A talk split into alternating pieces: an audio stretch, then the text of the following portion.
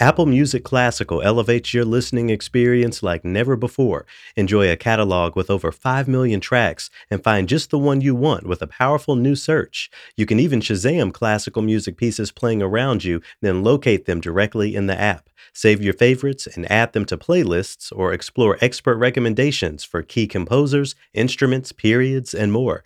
Apple Music Classical, the app designed for classical, included with select Apple Music subscriptions, now in the App Store.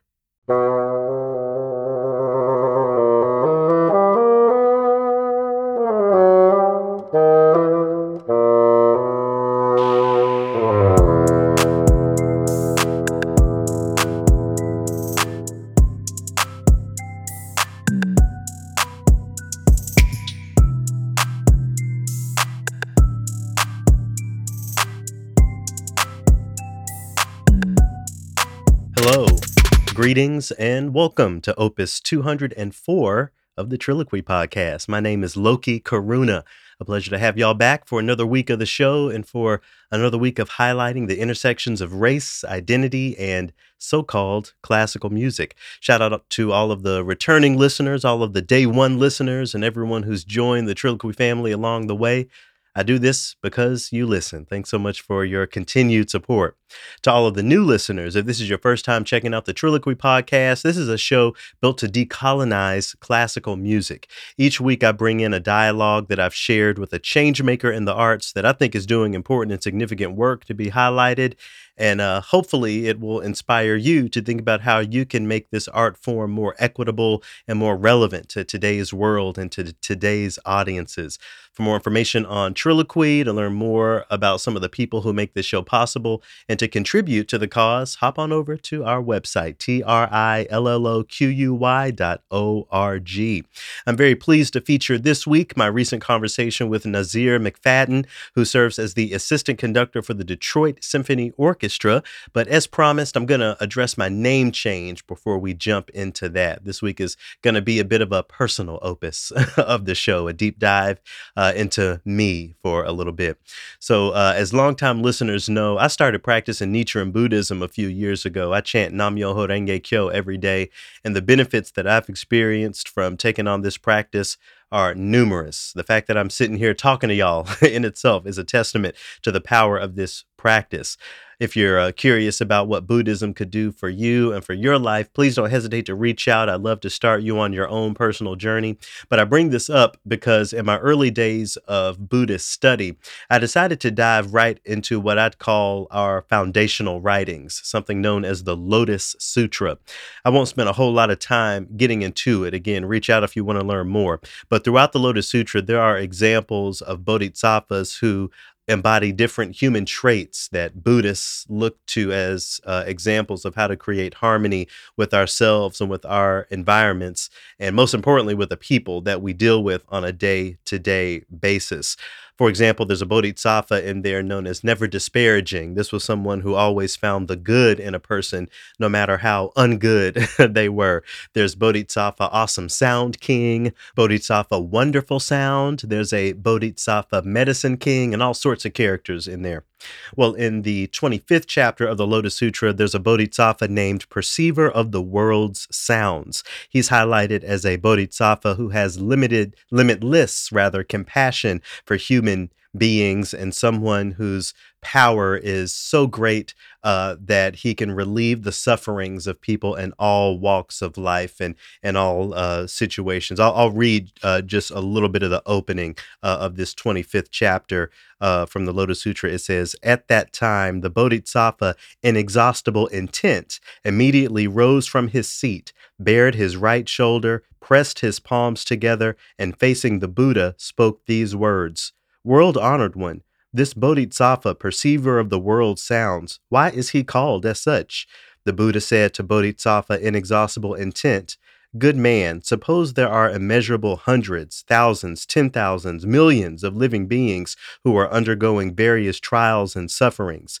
If they hear of this Bodhisattva, perceiver of the world sounds, and single mindedly call his name, then at once he will perceive the sound of their voices, and they will all gain deliverance from their trials. So, as you can see there, this is a pretty significant friend of the Buddha that we're dealing with here. Someone who can just, again, as I said, relieve the trials and stresses of of everyday people. Well, of uh, of all of these different names again never disparaging uh, uh, inexhaustible intent awesome sound king these are translations uh, and most of these original uh, hindu names are kind of hard to pronounce. Many of them are 30 maybe even 40 uh, uh, letters long. Well the hindu name for perceiver of the world sounds is avalokiteshvara. I still remember the first time I read uh, about this Bodhisattva, I was so inspired by the idea that regular old human beings like you and me could be a source of safety and inspiration for other people, as it's outlined uh, in that 25th chapter of the Lotus Sutra, that I decided to do more reading and to learn more about Avalokiteshvara, or perceiver of the world's sounds, as it's uh, as he's known in English. Well, after lots of reflection on this character and with lots of chanting, I decided to follow in the footsteps of many of the change makers and thought leaders of the past and to elevate my name into something less colonial and to something that's more in line with my life's mission and my life's purpose. So I actually took the name Avalokiteshvara and shortened it to Loki, which is the name that I go by now. It's really mystic, as we Buddhists say, that uh, this character's compassion is a prime trait. Um, to uh, rewind several several years ago the first guy i fell in love with back in high school someone who i'll call ethan for the sake of anonymity um, he was of thai descent and as a cute little puppy love nickname uh, he used to call me anurak which is a thai word for angel. Well if you actually spell that word backwards you get the sanskrit word for compassion the word karuna. So that's where my last name comes from. Uh, i am indeed in the process of going through the legal name change change uh, which is more difficult for men than women. By the way, if you didn't know, it's almost as if the patriarchy doesn't mind a woman taking a man's name, but as soon as a man takes the name of a bodhisattva, there's suspicion of evading taxes or something. I don't know. Um, but I digress. My, my point is if you want to write me a check, my full government is still valid, Garrett McQueen. But otherwise, I'm very happy to move forward into the next phase of my life as Loki Karuna, someone who's dedicated to changing society, to decolonizing this art form of so called classical music, and uh, to doing so with compassion. Following my conversation with Na'Zir, I'll share uh, some more personal updates. But how about we go ahead and uh, and get into this week's dialogue? I want to be compassionate for y'all's time here listening. Um, I was particularly excited to speak with Na'Zir because I have personal history with the Detroit Symphony Orchestra where he works right now. Uh, so right out of grad school, I won the DSO's African American Fellowship Chair, and it was hell the whole time. In Buddhism, we talk about the 10 worlds of existence, with the highest world being nirvana or Buddhahood, a state of unwavering happiness, and the lowest of those worlds being hell. Child, the DSO had me in hell. the only reason I was compelled to practice enough to eventually win my chair with the Knoxville Symphony was because I needed to get out of there as soon as possible and I needed to leave that position with another orchestral job. I wasn't going to have those musicians saying, "Oh, I guess he wasn't very serious." So, "Oh yeah, that kid couldn't really cut it as an orchestral musician." No, I can and I did. At the end of the day, I just felt like people with the Detroit Symphony were trying to sun me all the time, trying to convince me that my age correlated with my skill as a musician which no shade. Most of those folks couldn't re-win their job today if they had to. But let me stop and pull from uh, Bodhisattva Never Disparaging by saying uh, that as difficult of a time that was for me, it was extremely useful. There was so much poison that I've turned into medicine from that stage in my life, and getting to uh, dialogue with Na'Zir McFadden uh, is sort of a, a, full circle moment, not only in, in my life's trajectory, uh, but in my celebration of Black folks uh, in the field doing their thing. So uh, Na'Zir McFadden is cutting his teeth with the Detroit Symphony Orchestra as a conductor, and he's doing so while being unapologetically black. So here's a performance led by Maestro Na'Zir McFadden to get us into my conversation with him. Hope y'all enjoy.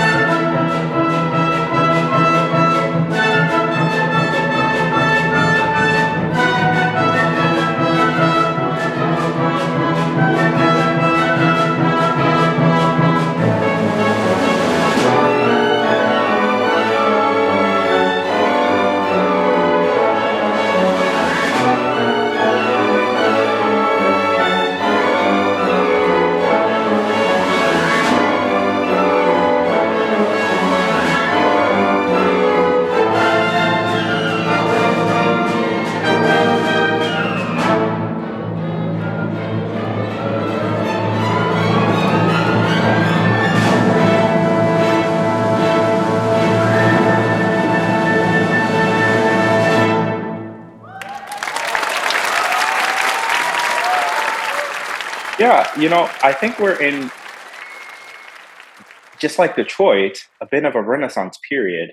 I feel, you know, we're starting to engage more with new audiences while still keeping some of the the uh, some of the attention of older audiences. You know, we're we're changing the way that we present music. Uh, we're changing the music that we play, and I think it's it's working on both ways. We're finding new ways, especially with the addition of uh, recorded performances, both audio and video. Uh, the accessibility of our orchestras is definitely changing in a good way, I think. And when I'm on the podium, I've conducted many different types of concerts. Um, so it's interesting seeing what audiences respond to, um, whether it be the type of music, the venue that we're playing at, you know how we're presenting the concert, even how we're dressed.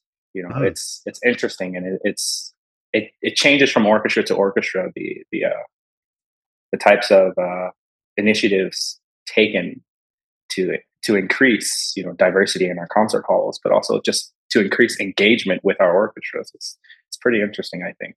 Yeah, I want to go back to that video accessibility piece because I'm sure you love the feeling of getting all of those uh, cheers and you know all of that applause from right there in the room.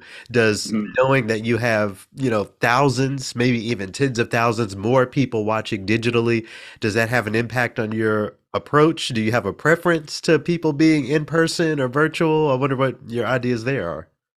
Sure, of course. You know, we're live performers for the most part. Um, it's always great to have a packed house and to hear the audience applause up front and in close.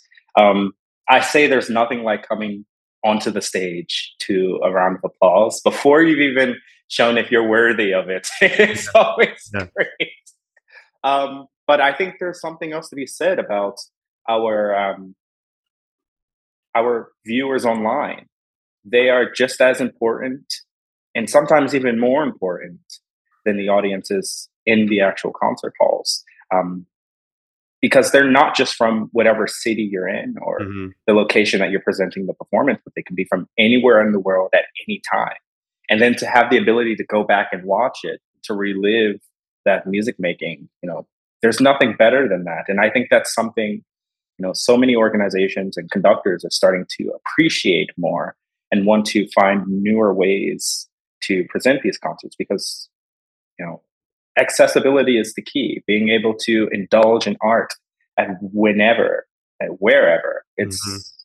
you know it, that's the best thing about what has come of the pandemic i'd say are these video and audio recordings so what do you see as your role in this audience engagement, audience development beyond just making sure that you're preparing the orchestra in the best way that you can? Is there a sort of spokesperson role that you see yourself in for the DSO? What are some of these non musical aspects that you also take on as assistant conductor? I, I I make it a mission after every concert talk to go out into the audience and to the atrium to speak to the to the patrons just to see how they feel about the music, how they feel about my concert talk, or some things that they're excited for. Those audience interaction is so important, and so, in some cases more important than just presenting a concert. Getting a real understanding of, you know, what the audience need, what our community needs, and what they want to hear. Um, that's important because without the audiences, what are we on stage for? You know, yeah. What yeah. are we doing? What's the point? So hearing from the audience and and understanding what they want is important for me as an assistant conductor because then I get to relay the message to the music director or the artistic staff. And this ties into programming and the types of concerts, whether it be educational, neighborhood, family concerts, um, the communities that we go into and present those concerts. You know, that's where my role kind of plays into it because I have the direct access to the administration and artistic staff. So let's rewind well before you had a baton or stood on someone's podium. what what was your musical upbringing like? How did music come in into your life? You know, like so many black musicians before me, the church. Oh, so started you directed the, the choir then you know i wasn't directing anything. I was more more so in the back of the in the pews um, with the rest of the children. I remember so my, my family they're all pretty much church musicians or related to church music in some way shape or form. Um, but i remember vividly every tuesday and thursdays attending uh, the music production require, uh, rehearsals. And I, I always tell the story, but it's so true. I would they would sit all of the kids in the back, and we would finish our homework, or we would play, or do something, and I I would always find myself sneaking from pew to pew, up up closer to the musicians. And my my uncle played the drums at the time, and I would always find myself just sliding behind him, um, just so I can get a clear clear view of everything that was happening. But what really drew me in was the the music director. And you, if you've been to a black church, you know there's so much energy and life within you know church music. And I grew up in a Baptist church, so that's like peak energy. so y'all really running in holler. they were having church. so I I was always in awe of the the dancing and the the harmony and the singing that everyone was doing, but most importantly, the conductor and how how uh, they were able to just capture all of this emotion within their hands and their body and their facial expression. You know, that stuck with me. But it wasn't until fifth grade that I um, that I was formally introduced to to uh, private lessons and instrumental mm-hmm. lessons. And originally, I wasn't selected for the band. Um, so I did what any a fifth grader would do or a young child, I threw a temper tantrum. I kicked the desk, threw my papers off onto the floor, and just refused to do my work for the day until my teacher, Miss Cologne, um, I'll never forget this woman. She came to me and she said, What's wrong, baby? What are you doing?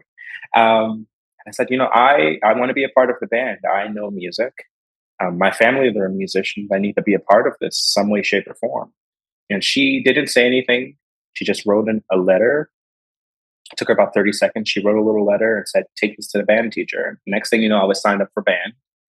Um, I don't really know what the letter says to this day, but I think, you know, I think she saw me signing up for the band or her, her telling the band director to put me in the band was a way to teach me like discipline, hmm. drive, and to teach me the importance of sticking to something and completing it um, we all have this obligation, or children have an obligation to go to, to school and to do well.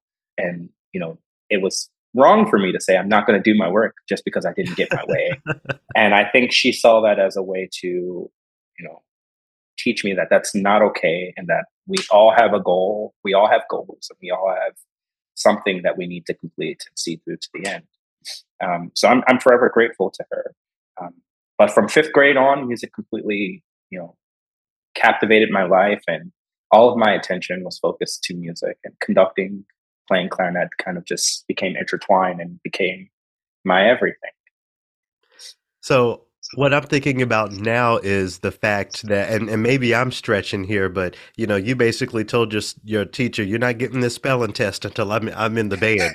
you know, I wonder if you know putting your foot down in that way has any connection to uh, the confidence that you have to bring to the podium. You can't be sh- up there shaky. You can't be up there seeming like you don't know what you're doing. You you really have to put yourself forward in in that way.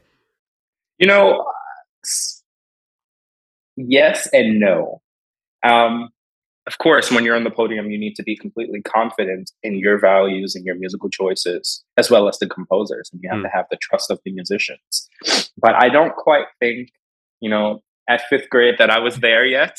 I think that was just my adolescence kicking in and, you know, just throwing a temper tantrum. I don't think, honestly, when I look back, I don't think there was any more than just me not getting my way and being a brat. but I'm I'm grateful that I was a brat in that moment um, because where would I be without it? And, and, I would like to just say thank you and give kudos to Miss Cologne because where would I be without her? Any other teacher could have said, you know what, detention, or you know what, get out of my classroom, or something like this. But she saw it as a way to teach me um, the importance of maturity, and she she saw it as a life lesson, and I'm forever grateful for that. But I don't think there was anything you know, I don't think I was thinking consciously about, you know, being this this um this figure of importance or I don't think there was any of this. It was just me being a kid and not getting my way. well, you spoke to, you know, how as an early, you know, uh, child, as a young child at those church rehearsals, how you just wanted to, you know, see it all. And we can definitely, you know, uh, I can definitely draw a line between that and your uh, desire to be a conductor. But I wonder if you can speak to the actual transition from one side of the ensemble to the other side of the ensemble. When when did conducting begin to take place, and how did you cultivate the confidence to know that it was something that could actually be possible for you professionally? You know, this, in a way, when I look back, I know I'm kind of contradicting myself, but in a way, I always wanted to be a conductor. Um, I didn't know it then, but I used to break plastic hangers. And I remember in fifth grade, sixth grade, I used to break plastic hangers and wave my arms around. Breaking them I didn't know. Oh, I got in trouble, but you know, I didn't know what I was doing with my hands. But I knew that I was able to connect to the music in a way that I couldn't do with my clarinet. This was, you know, I was gone away with the idea of sitting up straight, don't cross your your legs mm-hmm. perfect posture i was able to move my body i was able to really dive into the music and and feel it not only on a mental way a mental way but it, i was able to physically you know, move to the music. I was able to physically uh, indulge into it. It was just i don't know. I think i always had this passion but never really knew what it was. But throughout the years um, as I progressed with clarinet, you know, I really tried my hardest with clarinet and my honor band and, and orchestra and all of these things. But I, I remember vividly sending emails at, in seventh grade, all the way up to 12th grade, sending emails to every local music organization, begging for the opportunity to to conduct, to mm. observe a rehearsal, to speak to the conductors, just a chance to learn. And I got so many no's um, but I never stopped because Miss Cologne, she taught me, you know, if you want something, you have to work for it. My dad always says, closed mouths don't get fed. Mm-hmm. So I continued to send those emails and I continued to make opportunities that weren't there. Um, something that I tell my students now is that, you know, if there's a door in front of you, knock on the door. And if it won't open, kick it open. You know, mm. you have to make you have to make way for your for yourself. You have to be your own advocate. And you know, that's what I did. And and conducting just happened to come along the way. So I was able to conduct my youth orchestra, to conduct the the, the district and all state orchestra, all of these things. I was even able to conduct the Philadelphia orchestra just because I chose to, to keep at it. Um, and this led to me going to DePaul University, where I was the first conducting student that they've ever had. Oh wow! Um, I was able to work with Maestro Cliff Colnot and Maestro Riccardo Muti. It, it, was just like these these amazing things because I refused to quit. And I, I always, like I said, I tell my students, you, know, you have to make way for yourself first. Um, and now I'm here at the DSO, so it's just if if only that if only someone would have told that little fifth grade Na'Zir, you know, you're on the right track. Even if you aren't doing the right thing, you're on the right track. Um, it's amazing. You know, the audition process for musicians can seem uh, really mystifying for a lot of people outside of the field, but I would say even more so is the process of becoming a conductor, an official conductor of an orchestra. I wonder if you could talk a little bit about the process, you know, the the road between your looking for a gig and your officially being announced assistant conductor of the DSO. Well, for conductors, I should make the comparison first for instrumental musicians trying to get into the orchestra, um, as opposed to conductors. For instrumental musicians, you know, you practice, you go to school, you may freelance here and there, get some playing some playing uh, experience, and then you audition, and eventually you win an orchestra job. It's cut out. It's very put together. For conductors, there's no route. Um, there, there's no concrete route because there's mm. so hmm. many ways you can go. You can go the competition route. Um, you can go the the assistant conductor route. But even before that, you know, you're you're not allowed to technically study conducting hmm. until you after you've gotten your bachelor's degree. Then you can go out and get a master's degree, which I understand you need to know the anatomy of the orchestra and how an orchestra works. You have to know what it feels like to play in an orchestra or an ensemble. Um, I don't agree with this hmm. because conducting is one of the art forms that you don't understand as soon as you start doing it. It takes so many years. Even after 20 or 30 years of conducting, you're still considered a baby. You, you still don't have the knowledge or the understanding of the repertoire. Um, so it makes sense to start from a very, very young age and to learn by doing. You know, you don't learn by observing everything. Some things you have to learn by actually, you know, taking the time out to do um, and to experience, to make those mistakes um, you have to be allowed the freedom to be vulnerable on the podium because that's not something that comes naturally.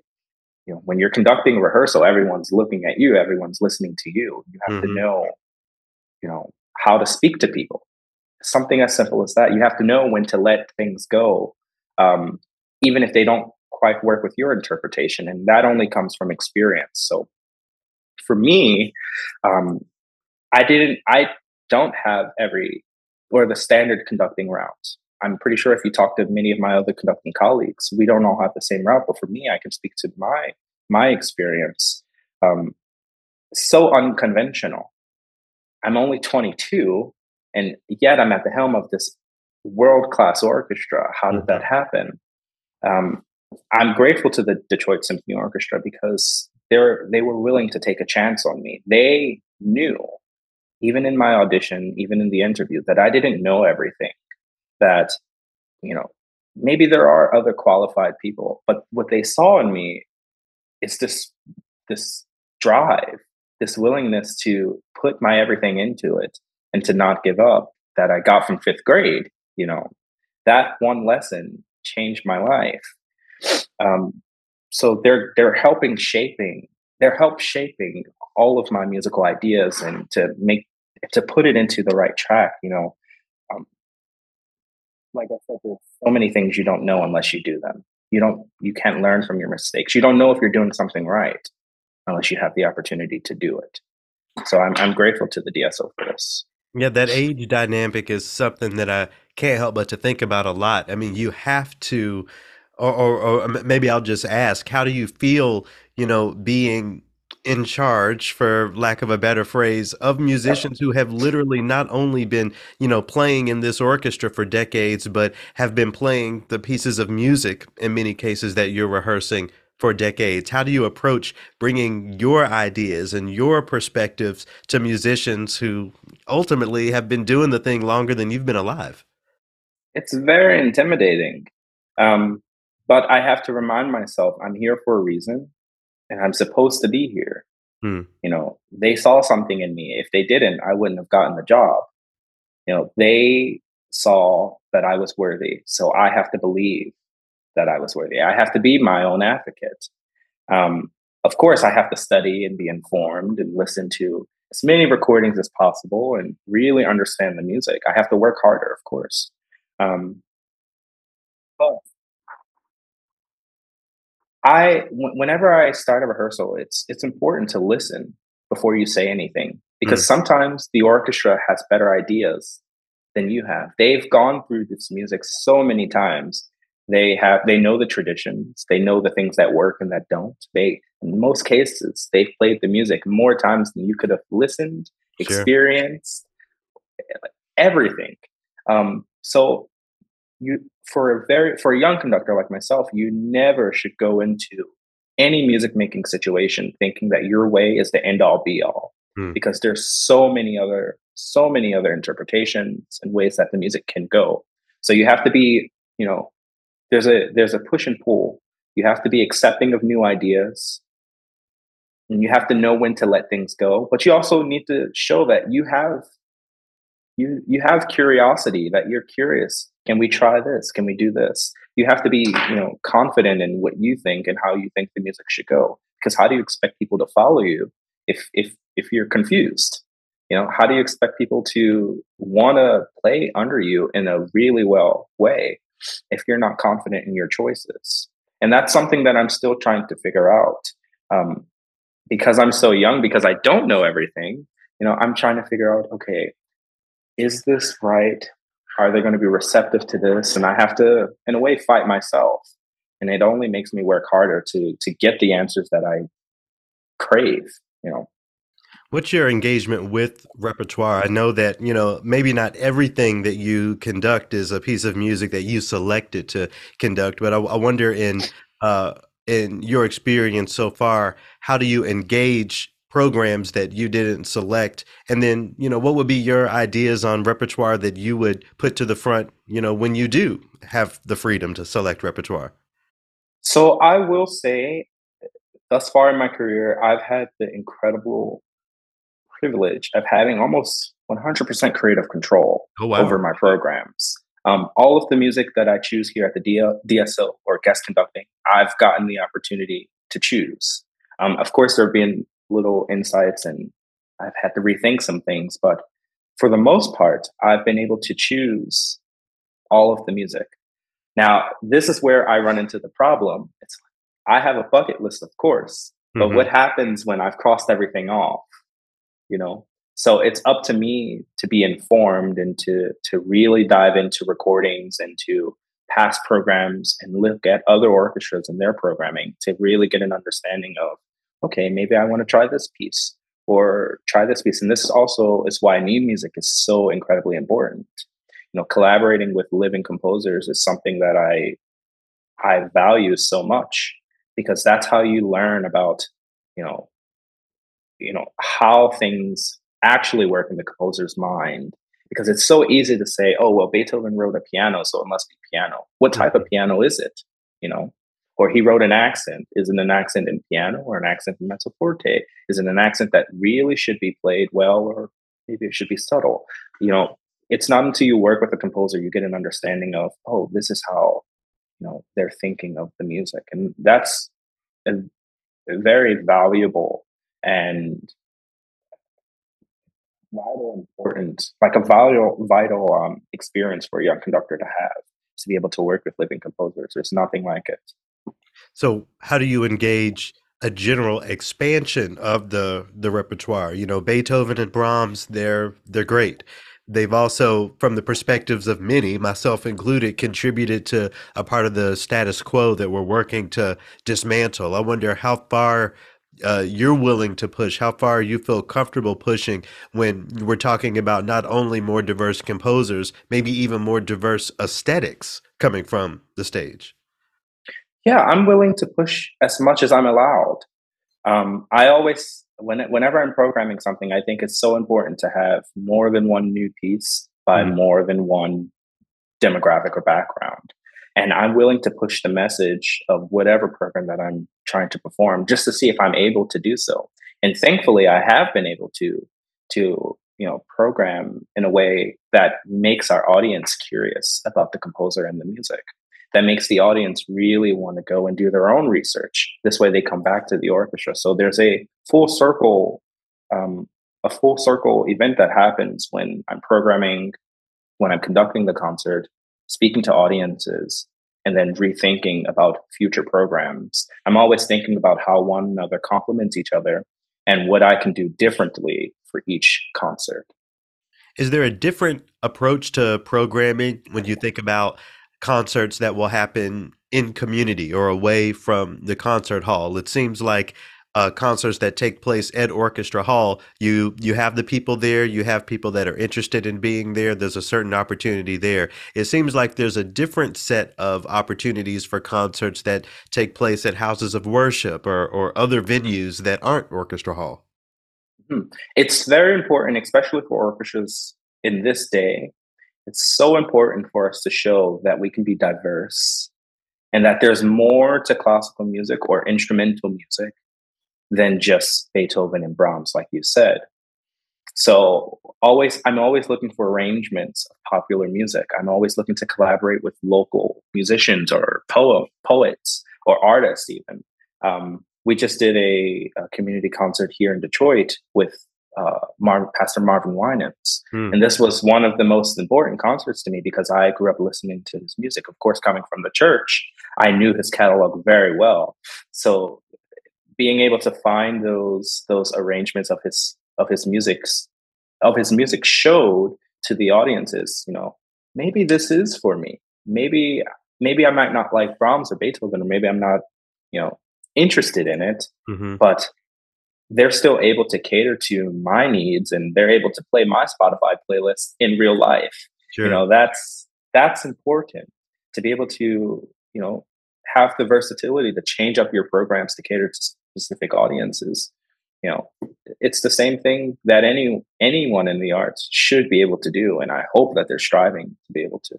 Yeah, I always tell people, you know, in my days playing with the Detroit Symphony, I don't remember a concert that was as jam packed, standing room only, than the Wayne Shorter Esperanza Spalding pops. You know, I think there are things like that that, from my perspective, if we uh, I hate I hesitate because I don't want to use the word normalize. What I really mean to say is just making it happen more often, you know, not a once a season or twice a season thing. Mm-hmm. You know, the idea that people can be engaged from where they are musically, you know, from from their lived experiences as often as the Beethoven lovers are are engaged by by our by our orchestras. Do you think there's a a road forward for that reality? The idea that people who love R&B, for example, can visit their orchestra many times a season and get that itch scratched, so to speak. Yeah, and I think we're on that road. Um, of course, we can do more. We always can do more, and we can present it in different ways. Our our subscription concerts shouldn't be the only concerts that get recorded hmm. and put on demand and live stream. We should also be doing the same for educational and for pops concerts, and if possible, even the neighborhood concerts it's important to show, like I've said, it's very important to show that we're versatile, not in just our programming, but in the way that we present the concerts, in the way that we react to different audiences. Because I, I specifically remember doing the concert where, you know, maybe some of the orchestra rea- some of the uh, reactions from the audience kind of startled the orchestra or may have startled certain guests but that's just showing appreciation i know from the church it's it's normal to say, "Oh yeah," like to shout out, "Oh yeah, that's, that's good," or "Well." Silently. exactly, it, it would be so strange. So I think it's also important for us to to normalize the way that audiences react to our performances, um, and we need to be receptive of that, and we need to encourage it. And hopefully that translates into our subscription concerts. Clapping is just because they appreciate. It shouldn't be looked at as a taboo or something. You know, it's appreciation and we need to show that we appreciate the way that they appreciate us mm-hmm. absolutely uh, one thing that I want to make sure that we do talk about is the fact that there are certain orchestras across the country, uh, namely Atlanta, Memphis, Detroit, maybe Birmingham that have the unique opportunity of being in cities that are predominantly black. There there is that audience base to serve and to engage.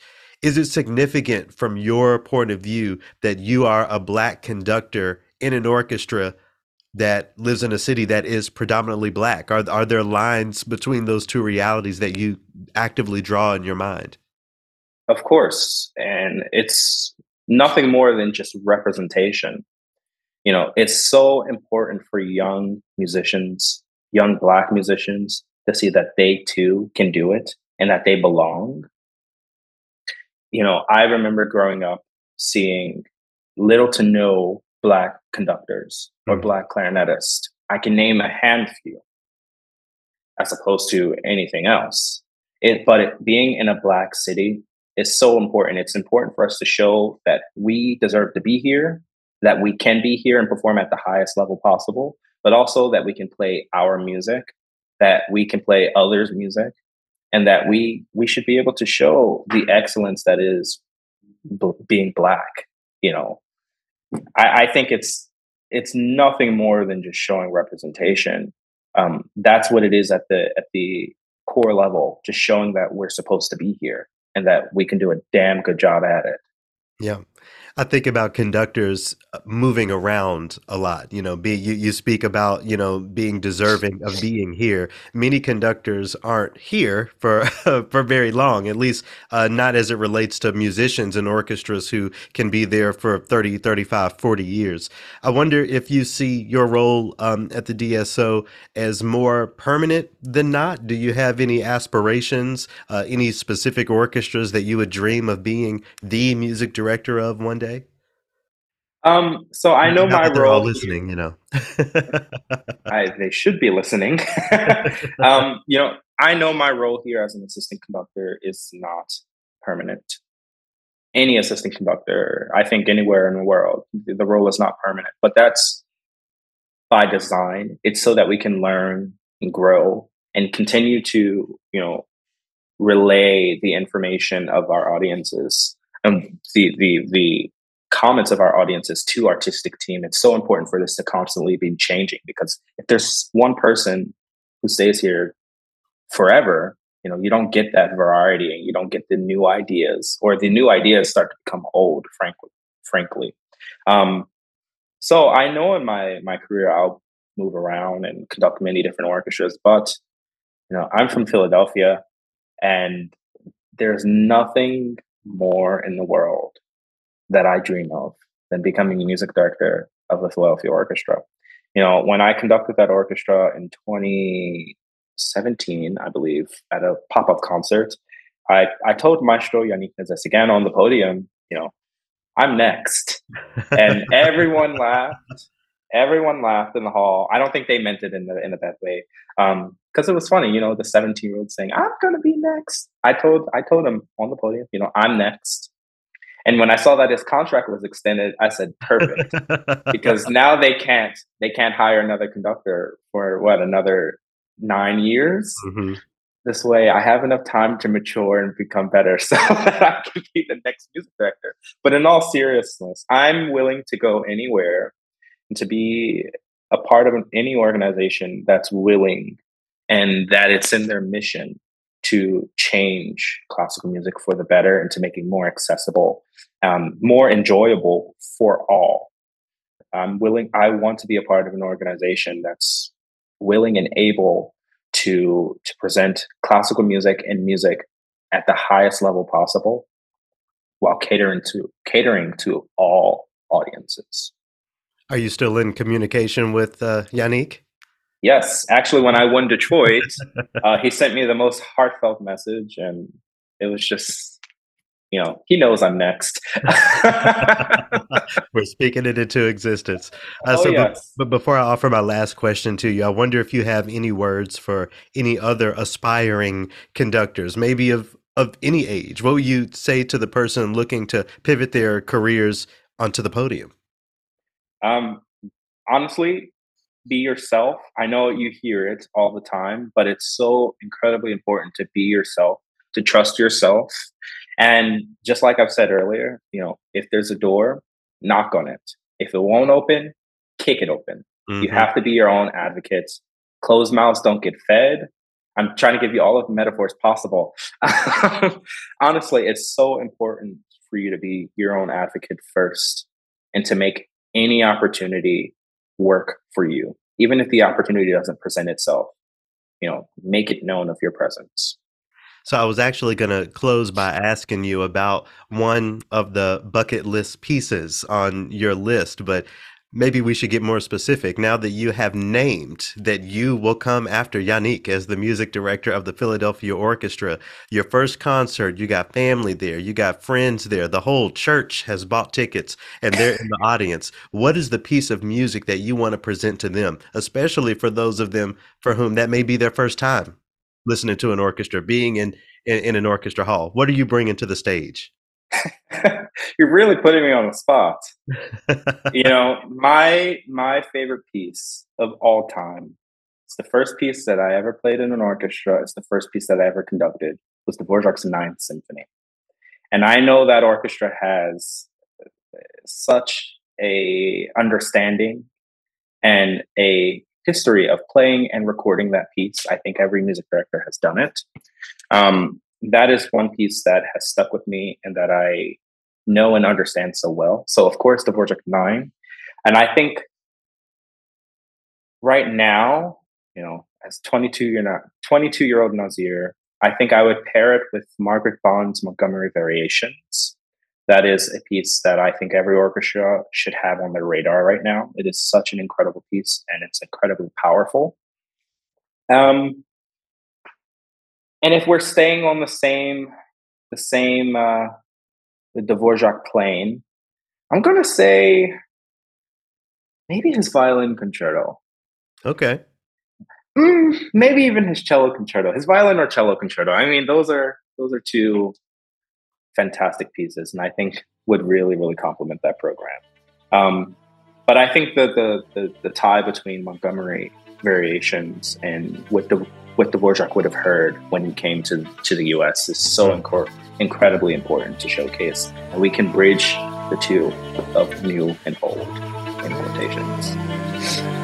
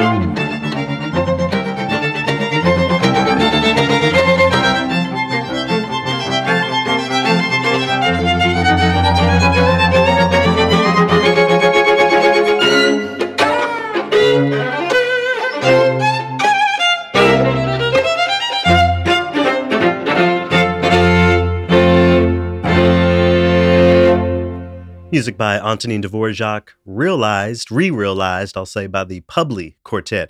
If you were able to catch my guest spot on Sirius XM last week, you heard that bit of music in context of the larger work. But it's always great to hear people honoring Dvorak's legacy in a way that speaks to his respect for black people and black music. Shout out to Maestro McFadden. He says he's next in uh, Philadelphia after he leaves Detroit. So I'm going to help him speak that into existence myself. Looking forward to hearing about what's next for this incredible up and coming music director. Hope you enjoyed our conversation.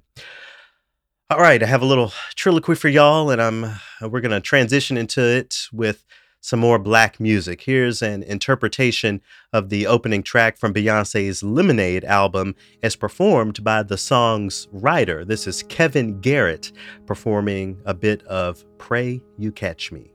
You can taste the dishonesty, it's all over my breath. As I pass it up so cavalier, but even as a test, constantly aware of it all. My lonely, pressed against the walls of your world, praying I catch you whispering, praying you catch me listening. I'm praying I catch you whispering, praying you catch me.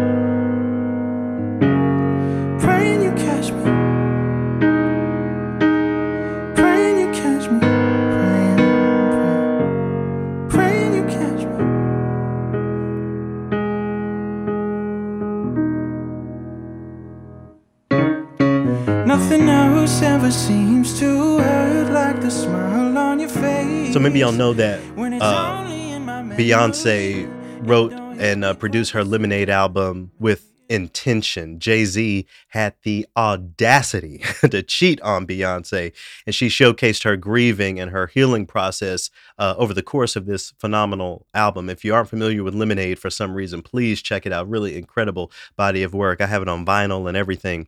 Well, I've been listening to this record lately because I've been going through my own bit of grieving and healing. Last week, I posted to my social media accounts that my partner left me. Well, the truth is, I saw him as having left me because I found out about my own version of uh, Becky with the good hair. I'll say again, if you know, you know. Check out the album.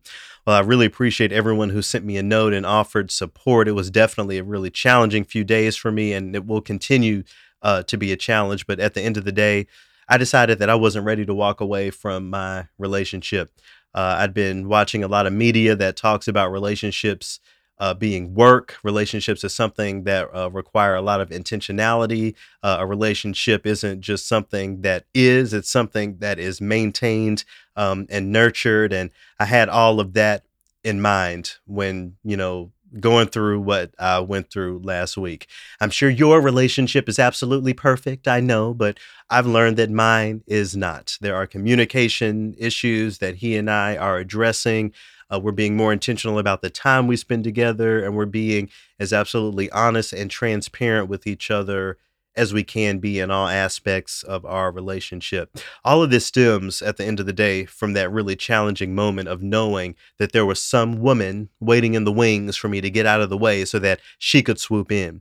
This is a really perfect example of what we Buddhists call poison into medicine. My first reaction last week after I learned about this woman was to buy a ticket to New York and just leave everything behind and start a new life. I mean, I was booked on a Delta flight and everything with a one way ticket. But before I went to the airport, I decided to come back home just one more time to dialogue with my partner to close the chapter of the book. Um, I'm not sure that our utmost honest and compassionate state of being would have come through without the pain of that moment. I'm not sure that the road forward for us would be what it's going to be, um, you know, truth filled and intentional without that painful moment. I know for sure that thanks to Becky with the good hair, my my partner and I will develop an even stronger relationship than we had before, and I'm really looking forward um, to that opportunity and really grateful for the opportunity for both of us to take a step back um, and to continue to develop the relationship that we both deserve to have with each other. Uh, a lotus blossom, you know, speaking of the Lotus Sutra and all that stuff from uh, earlier in this opus, a lotus blossom requires a dirty, muddy swamp to exist. You never see uh, a lotus growing in a field or, you know, even out of a flower pot. They they exist in the muck of a swamp and it requires that it, its beauty requires that environment and that context. And in many ways, the same is true for our very lives. Whatever you're going through right now, consider it that swamp. Consider it something that you need to have the perspective to live a greater life moving forward. Whatever your challenge is today, see if you can't contextualize it as something that will inform your next steps. Consider your life's challenges or whatever event or problem that's going on. Uh, once you solve it, um, as something that will result in a greater you. That's certainly the case for me and Dell. Um, I'm again, and I'm sharing this just as a clear example of, you know, not only how my Buddhist practice has inspired my life, but the intentionality um, and the long suffering and the sacrifice and the commitment that relationships require, whether that's a personal relationship, a relationship with so called classical music, or anything. Um, so, for what it's worth, I hope you will uh, consider that. Take my lived experience uh, over this past week as an example and do what you can to turn the poison into your life, the poison in your life into a bit of medicine. Thanks as always for listening. Hope you didn't mind this week's deep dive into bits of my personal life. But again, if it can inspire something in you or for you, that's what I'm here for. That's that's my job. Visit trilloquy.org and uh, throw me a couple shekels if you can. Always appreciate the support, and I will talk to y'all again next week. Peace. Nam Myoho Renge Kyo.